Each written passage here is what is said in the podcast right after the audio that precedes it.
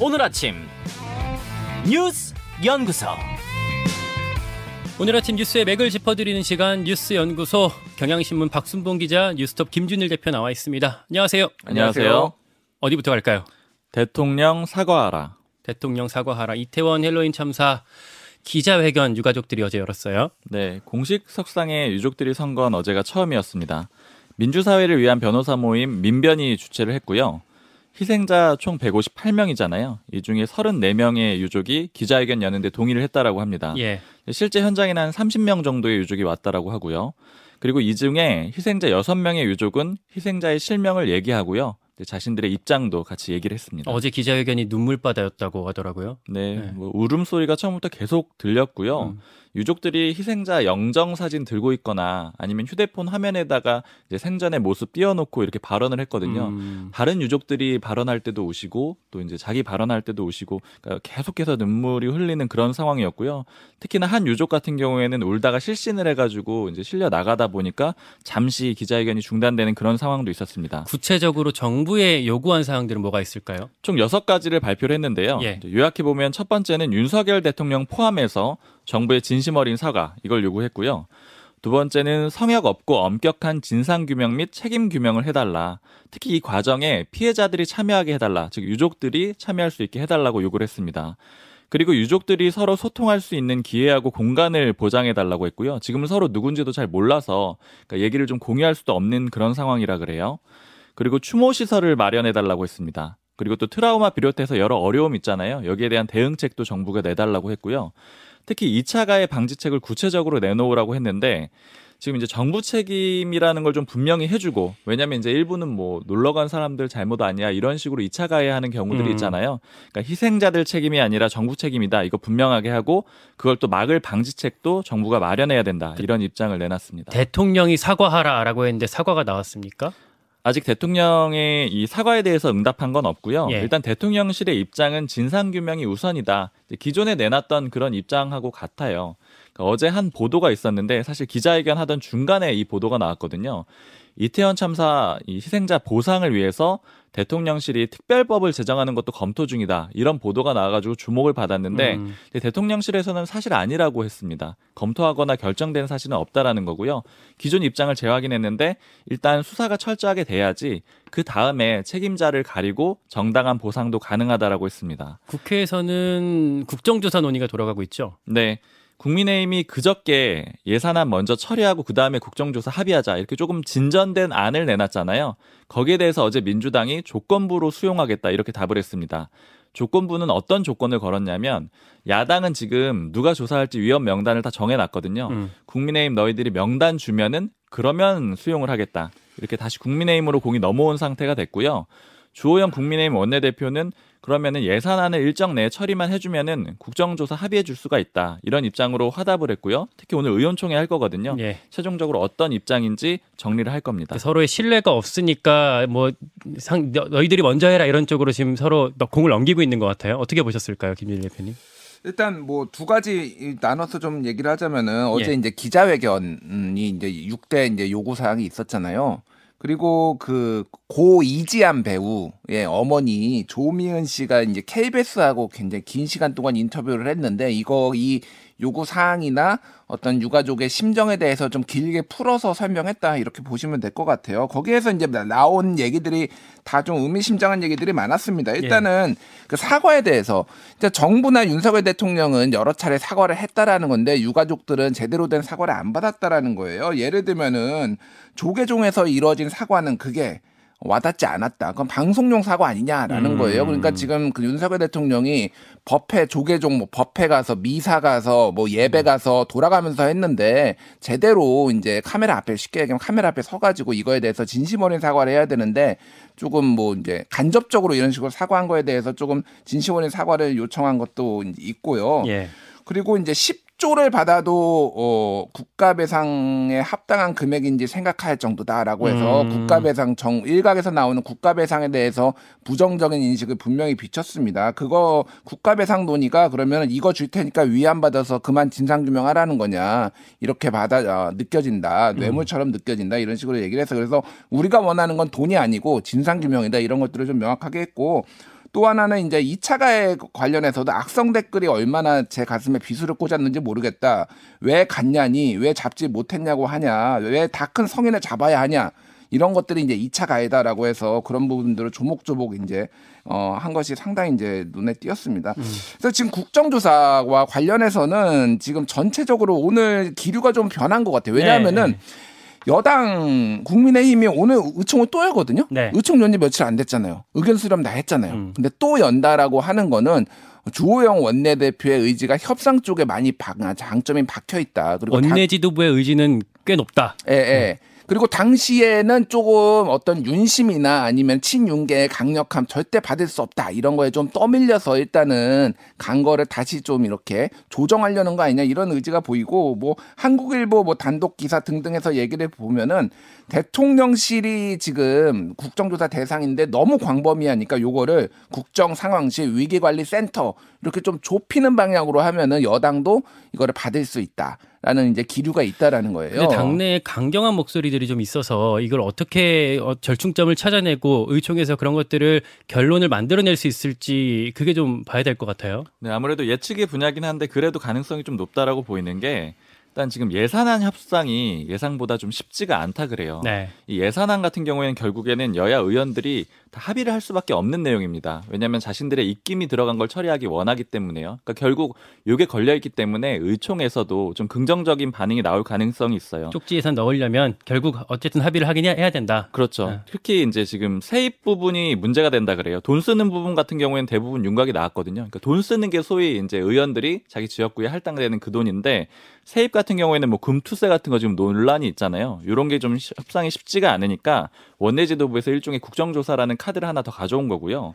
그리고 이제 또 하나 들리는 얘기는 이건 수사기관에서 확인한 건 아니고 여권에서 나오는 얘기인데요. 여권에서 예. 경찰 수사가 지금 경찰 특수본이 이태원 참사 관련해 수사하고 있잖아요. 예. 이 수사가 11월 말이나 12월 초에 마무리될 걸로 보인다라는 거예요. 음. 즉 검찰로 넘긴다라는 건데 이렇게 되면 두 가지 문제가 있죠. 기존에 경찰 수사를 보고 나서 국정조사를 할지 말지 판단하겠다라고 했잖아요. 국민의힘 입장이 그거였죠. 그렇죠. 그러니까 그렇게 되면 일정 부분 정리가 되기 때문에 국정조사를 받아야 될지 말아야 될지 정리할 수밖에 없고 특히 경찰 조사를 보고 나면은 대략 윤곽이 나오기 때문에 그때는 국정조사를 해도 괜찮다 이런 음. 분위기도 있다라고 음. 합니다. 알겠습니다. 아, 이 이슈 어, 우리 일, 이, 일부의 윤태곤의 판 아, 준비돼 있고요. 2부에서 아, 국민의힘 조수진 의원과 함께 다시 한번 나눠보겠습니다. 두 번째 이슈로 가죠. 논란의 정진상 구속영장. 정진상 그 민주당 아, 이재명 당대표의 정무실장이죠. 어, 19일 날 구속이 됐고 법원이 영장 발부를 했는데 논란이 뭐가 나왔어요? 네, 좀 논란되는 지점이 예. 영장을 발부할 때 법원이 기자들한테 그 이유를 간단하게 공유를 하거든요. 그렇죠. 정진상 실장 구속될 때는 증거 인멸, 도망 우려 요 두 가지를 얘기를 했습니다. 음. 그런데 이제 이걸 근거로 정 실장을 좀 방어하는 측에서는 법원이 혐의가 소명됐다고 얘기한 건 아니지 않냐. 그냥 이제 혐의 소명된 건 아니다. 범죄 혐의가 입증된 건 아니다. 이렇게 주장을 하고 있는 겁니다. 그리고 또 뉴스타파가 구속영장 청구서, 그러니까 검찰이 쓴 것까지를 확보를 했거든요.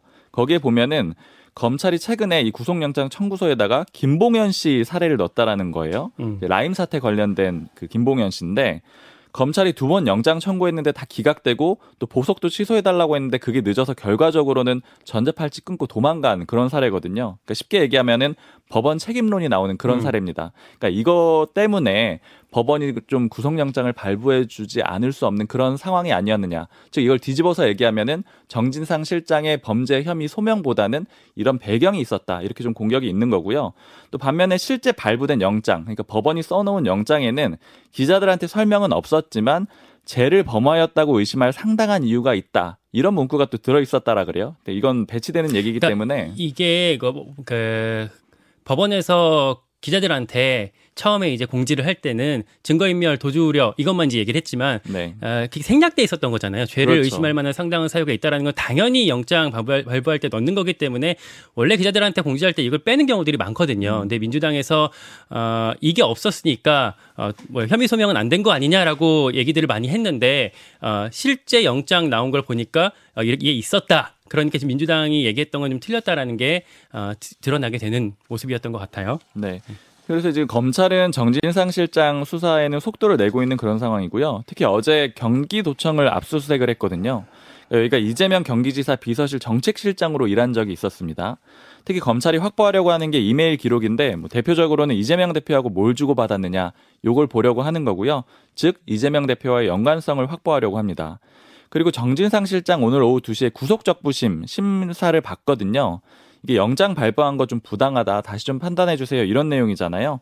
그러니까 핵심은 대장동 3인방은 풀려나서 재판받는데 나만 구속돼서 하는 건 좀 불리하다. 이런 입장을 내세우고 있습니다. 예, 김준일 대표 어디에 좀 주목하셨습니까? 오늘 오후 2시에 구속 적 부심이 다시 돼요. 그러니까 이 변호인 그 정진상 실장의 변호인 측에서 이 구속이 부당하다라고 음. 얘기를 했고 그는 이제 박순봉 기자가 얘기했던 뭐 이런 일련의 맥락들이 있어요. 그래서 뭐 전체적으로 보면은 한마디로 얘기하면 도주 우려 없는데 왜 이렇게 증거 인멸 도주 우려 이거 다 검찰의 일방적 주장이다 이런 음. 거를 이제 어 강하게 얘기 를 할 것 같은데 이게 24시간 내에 결정해야 되거든요. 그러니까 오늘 오후 2시니까 내일 오후 2시 이전에 결정이 날 것 같습니다. 아마 오늘 밤에 새벽에 아마 나지 않을까 그렇게 보여지는데 예. 요게 또 한 번 분수령이 될 것 같고 중요한 거는 지금 내일입니다. 음. 내일 김만배 씨가 석방이 돼요. 예.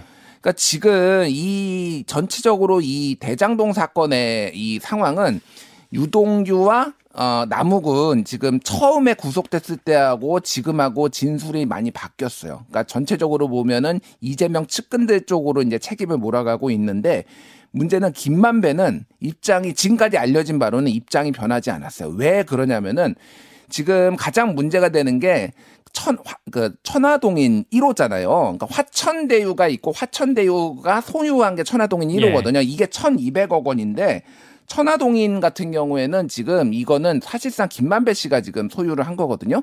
그러니까 이, 이 돈을 놓고 김만배 씨는 이건 계속 내 돈이다라고 얘기하고 있고 이건 나머지 사람들은 이거는 로비용 자금이고 이게 뭐 유동규 거였네 아니면 그 3인방 거였네 이런 식으로 주장을 한단 말이에요. 근데 문제는 김만배가 나와가지고 끝까지 이거는 내 돈이고 이거는 얘들이 얘기한 건 다 틀렸다라고 하면은 이 지금까지 유동규나 남욱이 주장해왔던 거하고 진술하고 배치가 때문에 배치가 되기 때문에 이게 문제가 발생할 수 있다는 거예요. 법정에서. 그거를 이제 소위 말하는 이제 전문 전문 증거인데 이게 형사소송법 310조 2에 보면 다른 사람의 말을 전달하는 식의 진술은 증거로 할 수 없다라고 규정을 하고 있어요. 근데 유동규는 김만배가 그렇게 얘기하는 걸 들었다라고 계속 나와서 얘기하고 있거든요. 근데 김만배가 아니라고 해버리면 이거 다 뒤집혀 버릴 수가 있는 거예요. 법정에서 그 진술들이 어떻게 그 신빙성을 유지할 수 있을지를 앞으로 지켜봐야 될 것 같습니다. 마지막 이슈로 넘어가죠. 안전운임제 일몰제 3년 연장. 안전운임제 일몰제 3년 연장 어제 국민의힘과 정부 당정협의회에서 나왔던 얘기였는데 구체적으로 어떤 내용이었을까요? 지금 화물차 기사들이 내일부터 파업을 하거든요. 근데 요구 조건이 이거예요. 안전운임제를 연장해달라. 그러니까 안전운임제 쉽게 얘기하면은 화물차 기사들의 최저임금제라고 보시면 됩니다. 왜냐하면 이 운임을 계속 낮추게 되면은 뭐 경쟁을 계속하게 되잖아요. 그러면 과속하게 되고 또 많이 싣게 되고 이런 식으로 해서 결국에는 교통 안전에 문제가 생길 수 있죠. 그래서 이제 안전이란 단어가 들어 있는 거고요. 일몰제라고 했잖아요. 2020년 1월에 도입이 됐는데 당시에도 반대가 있어가지고 올해 말까지만 하기로 돼 있습니다. 근데 화물연대가 두 가지 요구를 하고 있는 거예요. 이거 일몰제 없애달라. 왜냐하면 계속 필요한 그런 법이다. 그리고 또 하나는 범위도 기존에는 시멘트랑 컨테이너에만 한정돼 있었는데 전체로 좀 넓혀달라 이렇게 요구를 하고 있습니다. 여기에 대해서 당정이 이제 3년 더 연장해 줄게라고 얘기를 했는데 거기에 대해서 이제 받아들이지 않고 있어요. 화물연대가 그래서 내일 총파업하겠다라고 지금 간 상황인 것 같습니다. 예. 김준일 대표. 전체적으로 보면은 지금 노동계가 동투라고 하죠. 겨울에 이제 총파업하는 게 줄줄이 예정돼 있어요. 오늘은 지금 공공운수 노조 총파업 그리고 내일은 방금 앞서 얘기했던 화물연대 25일 공공부문 비정규직 노조 학교 비정규직 노조 그리고 30일에는 서울교통공사 지하철 노조인데 여기 지하철 또 파업하게 되는데 이제 뭐 인력 감축 이슈가 있어서 지금 논쟁을 벌이고 있고 다음 달 2일에는 전국 철도 노조 그래서 지금 노동계 입장에서는 지금까지 정부가 했던 어떤 노동 계약이라든지 아니면 협상 자체를 안 한다든지 이런 것들에 대해서 다 바로잡겠다라는 입장이어서 아마 여러 가지로 지금 어, 연말에 잡음이 일어나고 노, 노정 관계의 어떤 조정 능력 정부가 시험대 다시 올랐다 이렇게 볼 수가 있겠습니다. 그러니까 정기국회 끝날 때까지 노동 관련한 현안들이 있기 때문에 거기에 대해서 목소리를 크게 내려고 하는 것 같고 또 정부로서도 아, 이제 뭐 거기에 대응하는 그런 상황들이 아, 올 겨울 초겨울까지 계속 진행될 것 같습니다. 여기까지 듣겠습니다. 뉴스연구소 박순봉 기자 김준일 대표였습니다. 고맙습니다. 감사합니다.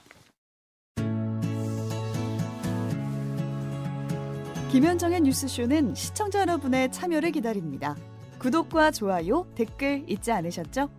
알림 설정을 해두시면 평일 아침 7시 20분 실시간 라이브도 참여하실 수 있습니다.